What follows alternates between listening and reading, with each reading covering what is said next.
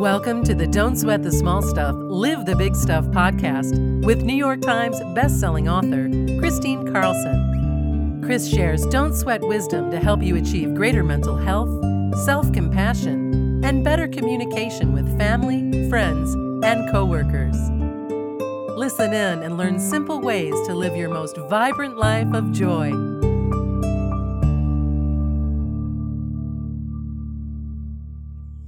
And welcome back to the Don't Sweat the Small Stuff, Live the Big Stuff podcast. This is Christine Carlson. Before we begin with our interview today, I want to take our golden pause. So, wherever you are, sit comfortably, uncross your legs if you're seated in a chair. And if you're seated Indian style, just do so and sit back and lean back and place your palms open on your lap. Close your eyes and just begin to breathe with me. Breathing in through your nose allowing your chest and your belly to fully expand, taking in the fullness of your breath. On the exhale, just relax, release, and let go. And breathing in pure golden sunlight to the top of your head, to the tips of your fingers and your toes. On the exhale, just release what doesn't serve you. Breathing in pure golden sunlight to every cell of your being on the exhale, just let yourself sink in a little bit deeper. Breathing in pure golden sunlight to the top of your head, to the tips of your fingers and your toes. Exhale, release, and let go. Breathing in pure golden sunlight to every cell of your being. Place your hand on your heart, activating your heart, opening your heart and spend a moment thinking of one thing you feel grateful for.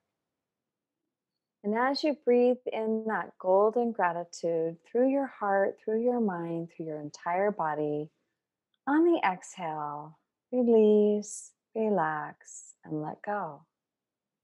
And breathing in pure golden gratitude to the top of your head, to the tips of your fingers and your toes. On the exhale, release what doesn't serve you. Breathing in pure golden gratitude through your mind, through your heart, through your core. On the exhale, allow that gratitude to wash over you like a cascading waterfall of pure joy.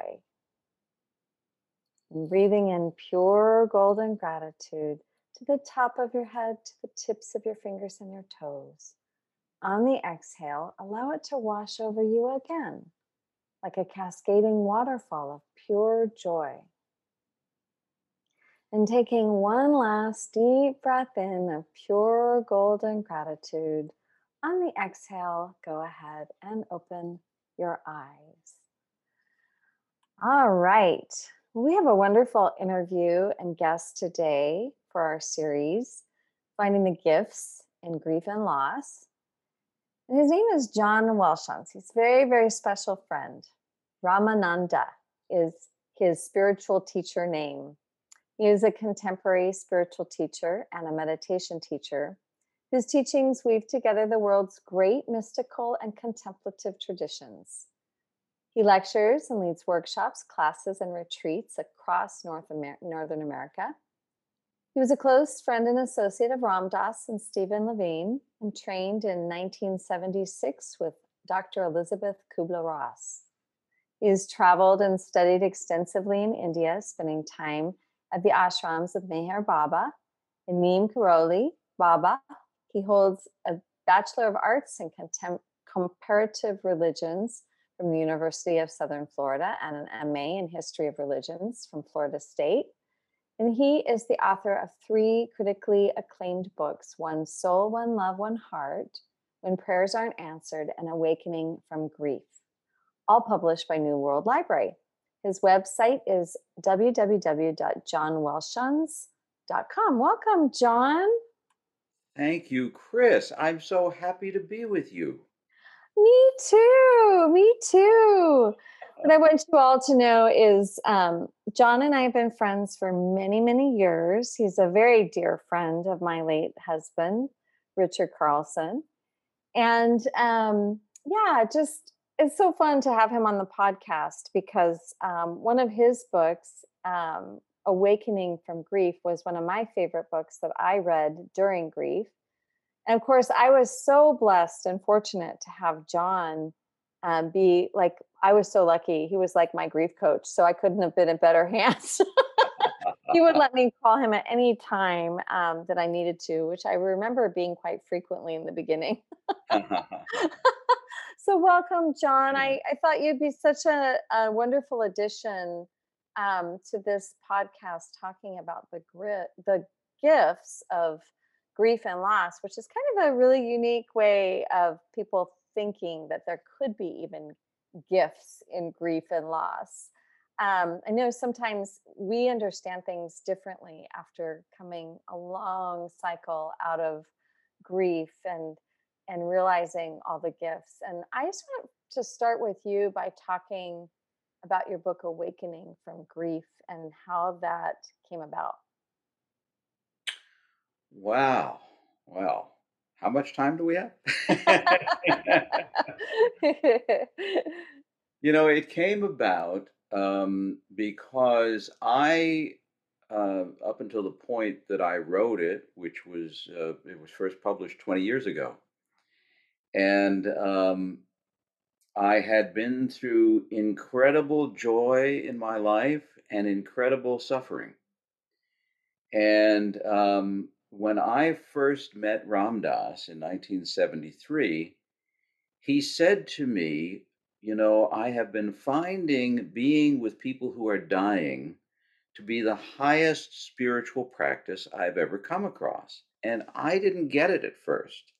And then what was interesting was I thought about it and I thought, well, five years earlier, four years earlier, actually, I had sat at my mother's bedside as she died at the age of 55. And, you know, in truth, Chris, um, when I was younger, I was dealing with both of my parents being very serious alcoholics. That's a major source of grief that we don't often characterize as grief because you know i think that we we don't really embrace the full experience if we're thinking that grief is just about people dying. There is grief in every form of loss that we have and we experience loss every day of our lives.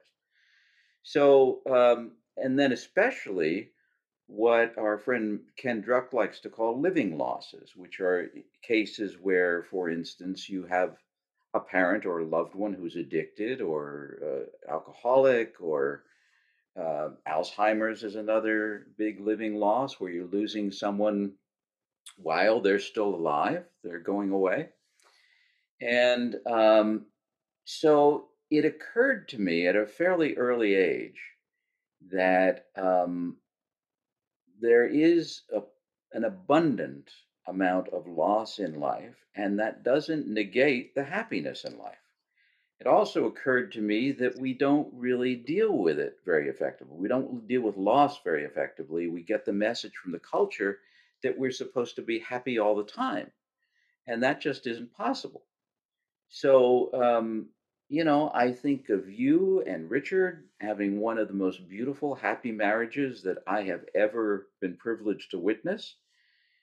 And then he died suddenly, you know, at the age of 45. And I see things like that all the time. So um, the book then became um, actually was originally inspired by our friends Stephen and Andrea Levine. I began working with Ram Dass. He introduced me to Stephen.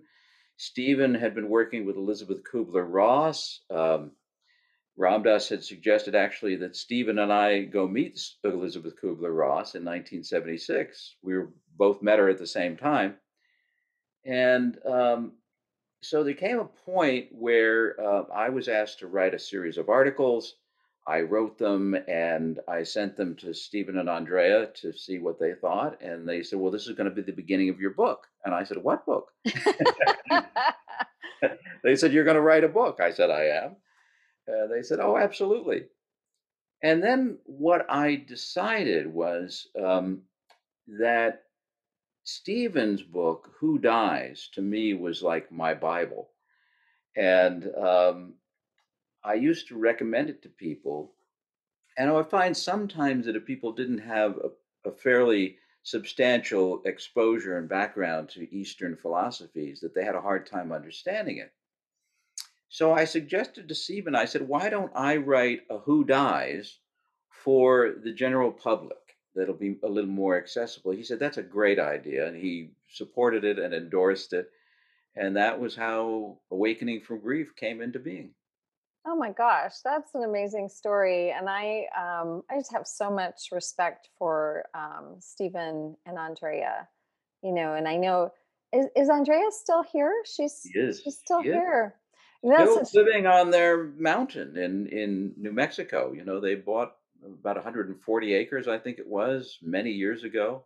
She lives there alone now. Stephen died a few years ago. which is so ironic because their whole story was that she, when they met, they fell in love. She was diagnosed with the the illness, the terminal illness, correct? Right. That's right. And then and then he- dealing with that, but that's been, And then 30 he died first. I just think that's amazing. Like that's just uh, that must have just been a real mind blower to both of them. yeah, yeah. Well, one of the things that they did was they used their work with people who were dying and grieving to help them to focus on what was really important in life. Yes. And it helped them to work on their own healing because they both had physical issues and so they they bought this property in the mountains of New Mexico and attributed their longevity to that, to being there basically alone and working on their spiritual and physical healing. That's amazing. Yeah. So John, when you say awakening from grief, can you just talk about that a little bit like what you mean by that? Sure, sure. Um, what I mean, Chris, and I think you can probably relate to this, is that there's a very interesting thing about how our culture has taught us and encouraged us not to think about our mortality, not to recognize the fact that we're all going to die and we don't know when or how. So, um, that in itself causes us, or at least allows us, to essentially sleepwalk through life. In other words, not realizing that um, any day could be our last or the last for someone we love. And when you have a sudden loss or an unexpected loss or an unwanted change in life, you really have two choices. One is to just implode emotionally and fall apart, and sometimes you have to do that for a little while. And the other choice is um, maybe ultimately there is some way to figure out how to take this experience and awaken out of that sleepwalking I was doing before this this loss happened. How can I, you know, going back to Stephen, you know, I started setting up workshops for he and Andrea back in the early 80s. And I remember the first one, I said, okay, we're all set up. What are we going to call the workshop? It was about dying and, and grieving. And he said, we're going to call it being fully alive. And I oh, thought, that's awesome. I said, that's amazing because, you know, it really, I have found to be the, um, the impetus to wake up. You know, nowadays, and especially, this actually began right after Richard died. Um, I added to my morning meditation the reflection that today could be my last day on earth or the last for someone I love. In light of that, how do I want to spend this day? oh, I love that. How what do I want to fill my mind with? You know, how do I want to treat people? Do I want to be cranky and caustic or do I want to be loving and kind? Do I want to be selfish or do I want to be generous? And um, you know, it it really puts things in perspective. But our culture has taught us not to think about that because we think it will depress us. Well, it may depress us initially, But when we get to the reality of it and realize there's no escape from that reality, then we might as well surrender to it and say, how can I use this awareness to awaken? So that's really what I'm talking about. That's what the title refers to. I love that so much because, of course, in my own story, I realized that's exactly what had happened to me. Is I was living very asleep to the fact that life could change on a dime. And I mean, ironically, Richard wasn't. He lived as if he kind of did. He lived that way that you that you talk about that he would wake up and and think about what if this was my last day and you know he left us notes all over the house and all sorts of things that showed that he lived that way but i wasn't living that way I was living the very traditional way, asleep to the fact that life could change on a dime. But I mean, I'm happy to say, probably because I had you and some other really wise people around me, I did choose to um, have that experience, as awful and horrific as it was, um, to count for something in a, in a very positive way. Um, I did allow it to wake me up to a deeper level of understanding and feeling life. And so to me, that's what awakening is. It's the opening of the heart, the shattering of, of all of the stuff that you put around your heart inadvertently, unknowingly. You, you know, we live our lives and we protect our heart. And then something happens and it all just completely falls apart inside. But then what happens then is we get to emerge as we are versus how we have been living under these ideas of what we are or you know all the ego stuff that you know we don't even know is there. So i love that so much. Um when you think about the the gifts um for you in your own life of of grieving and loss what are those top gifts? Like what what besides this idea which is huge that you get to hold your mortality very close which is huge that's a huge gift and i, I always say that's a huge gift that everyone who dies before us gives us. Everyone because it reminds us every single time the same thing oh my gosh yes this happens it happens to everyone and we don't know when. But what else? You know and it's interesting just to pick up on what you just said there's a great phrase from rumi the Jalaluddin Rumi, the great Sufi poet, who said, um, Death and grief are enormous gifts the universe gives us that most of us leave unopened. Ooh. Ooh. okay, I'm going to write that one down. That's a good one. That's a good one. Yeah. So I Um, think the greatest gift really is just what I alluded to that um, that it just wakes me up. You know, it wakes me up, and so I actually right around the time that Richard died, I started waking up in the morning and going, "My God, I'm alive," you know? And I was going through a very difficult time. I'd been going through a divorce and business issues and oh my goodness, but I thought and and one of my dearest friends had just died. And you know, I but I'd look out the window and say, "Wow." And whatever the weather was, like suddenly you know, I always like sunshine and warm weather. So I didn't really notice, except the fact that I didn't like cold weather and so on. Well, now it's starting to get cold here in New Jersey where I live, and it's just beautiful. You know, I felt that bracing cold wind on my face today as I was walking around and I'm looking at seeing the glorious colors of the leaves and the trees. So it's noticing, it's really noticing what is going on right now because I don't know if I have tomorrow. And that really, you know, maybe more important than anything, comes into our relationships and the people we love. And, you know, my partner, Maureen, when we part in the morning, I just have to take a moment and say, you know, maybe I'll never see her again. Maybe she'll never see me again and um, to just take a moment to reflect on that like we better have a really good hug you know a really good kiss because it isn't it isn't going to be enough if we're just oh yeah hi see you later you know have a good day. It's more than that it's more than that.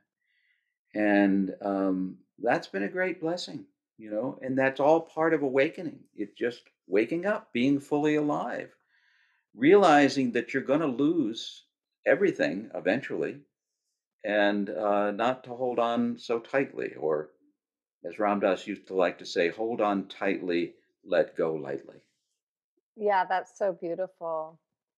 And I, you know, one of the things that's really also occurred to me after going through loss too is this idea that without loss and without understanding the depth of the feeling that that brings to our lives, we don't really get to experience the true joy because we don't, there's like something about, I don't know, there's something about it goes back to what Kahlil Gibran says in The Prophet that your greatest joy is your sorrow unmasked. hmm And there's this depth of feeling that I noticed just increased my awareness so um so much. Like it also awakened that sense of really like being able to um see life and and experience life in a much greater capacity, you know, like that you get to have like that great love affair with your life yeah and yeah with that yeah and without that without that duality that that sense of you know um almost like there's the there's the point at which if you thought about your soul and what your soul would why your soul would choose this this human life you know and you think about well the soul wants to experience everything the human life has to offer in it wants to experience physicality and eating great food and having a sexual relationship or your sexuality and having children or not or a career all the things that's human and then you think well if we don't have sorrow then we're only having half of the human experience. And so we we have to have it all and and I, and we get to have it all and it doesn't mean any of us you know want to lose anybody we love. We don't. Nobody wants to go through that and we don't welcome it when it's there either. But when it does happen um and you do get to heal from that you know it, it presents like i remember you said to me once i was you said don't leave this time of grief too quickly for joy. You said, because this is really fertile ground you stand on. mm. And that really hit me. And I often tell people that myself that, you know, this is very fertile ground. We're going to talk about, I would love to hear what you have to say about that a little bit. well um, it's fertile ground in the sense that you know so many people are seeking some kind of deep meaning in life, but having little or no idea how to find it or recognizing it if it appears before them. Um, and, you know, the first quote in Awakening from Grief is from Joseph Campbell. It says, I don't think that what people are seeking is a meaning for life or meaning in life. He said, um, I think what we're seeking is an experience of being alive, you know, coming back to that same thing, to be truly fully alive. Fully. Yeah. And I see, you know, so many people over the years, you can live a full life by our, you know, standards in this culture, which would be at least 70 and then, you know, hopefully into your 80s and 90s, and never have any idea what it's all about always thinking that life is something that's going to happen later. I'll be happy when this happens, or that happens, or this stops happening, or that stops. And I think that the one of the great lessons of loss is that what we have is whatever's present right now. This is it. You know, if, and if you're truly aware that this could be the last day of your life, well, then you might as well really suck the juice out of this moment because whatever it is, you know, why miss it? I mean, I've got down to the point, Chris, it's really quite bizarre.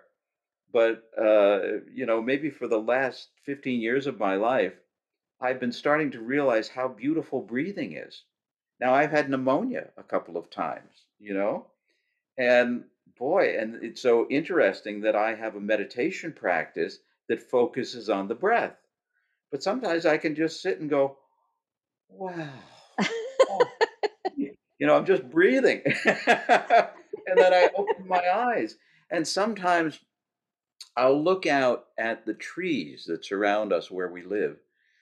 And if they're just, you know, the branches are just moving so gently in the breeze. And it's just like great ballet, you know, and I'm sitting on our balcony going, oh my God, that's so beautiful. It's so simple. If somebody had told me when I was 18 years old that I would, at the age of 71, be sitting around enjoying breathing and watching the leaves blow. They'd say, well, then it obviously has dementia too. oh, that's funny. Oh, that's great. Oh my gosh. Yeah. Yeah. so, so for you, then the joy really does come with just the smallest recognition and notice, right? Like that's what it sounds like. I think the joy, see, we look for experiences of happiness and exhilaration and fascination and excitement when I think the joy is inherent in who we are. It's inherent in what you referred to earlier as our soul. You know, it's always with us, it's always present. If we just stop and allow it to come to the surface, a problem is that when it does come to the surface, we often think it was caused by whatever it was we were doing or whoever we were with when we felt it. And what we're really feeling when we feel joy or love or peace, we're feeling our soul. We're feeling the essence of who we are. And it's always present. It was present before we were born, you know, it'll be present after we die. And to be able to tune to that almost at will, to me is one of the great gifts of grief and loss. You know, it has forced me, by forcing me to pay much more attention to what's happening in this moment, to, um, you know, it's forced me to just be happier more of the time. and I thought, gee, wow, it's so simple. It's so simple. That's amazing. So tell us, what are you up to these days? Are you writing any more books? Are you leading? Uh, how are you doing with the whole COVID thing? Are you starting to do workshops on Zoom? How can people find out more about how they can work with you, John? Well, uh, they can email me at my email address is johnwelshons at earthlink.net, E A. R T H L I N K.net, Okay. or um, check my website, which is johnwelshons.com. And um, I'm doing, um, ever since the beginning of the pandemic, um, I, for many years, have had a Wednesday night meditation class here in New Jersey. And uh, my heart sank when I had the thought of doing it on Zoom. Well, I don't know about your experience, but it's turned out for me that it has It's been just wonderful. it's great. Yeah, you can actually get, I mean, the results are pretty much the same. It's kind of crazy. I think even better in a way because, first of all, now people can tune into the Wednesday night class uh, from all over the country and all over the world. Actually, we occasionally have people, we had somebody on from Italy recently and England and That's so Australia. great, John. That's wonderful. Yeah, I'm going to join. Oh, good. Yeah, yeah. I'm going to join. That sounds amazing. I want to do that. Okay, and and we'll do an exchange. We'll do this, and I'll be in the host seat, and and uh, if you want to, you know, you can talk a little bit to the group, and Yeah, absolutely. Absolutely. yeah. Oh my gosh. I'm going to, uh, y'all hear that? You can join John Welshons on Wednesday evenings. What is the time of that? Uh, 7 p.m. Eastern 7 p.m. Eastern. So Mhm. that would be four o'clock um, Pacific Standard Coast. Time, right? Yeah. Yeah, oh my God, that's wonderful. yeah. Well, John, thank you so much um, for being on the podcast today. I have just loved connecting with you again and having you on. And you've just been such a special friend. Um, and we're just such a dear friend to Richard um, when he was alive too. And just thank you. Thank you with all my He heart. was to me. He was to me. Great. An amazing being. So thank you. You're welcome. Well, everyone, thank you so much for listening today. Um, don't sweat the small stuff, live the big stuff. I hope that you have enjoyed this podcast. Please share this with your family and your friends and come back again. Kristine is thrilled to announce that her book Heartbroken Open has been made into a lifetime movie starring Heather Locklear in her comeback to television. Don't Sweat the Small Stuff, the Kristine Carlson story, premieres at Lifetime on October 16th. Read the real story, a true page turner, and get your copy of Heartbroken Open at Amazon and KristineCarlson.com.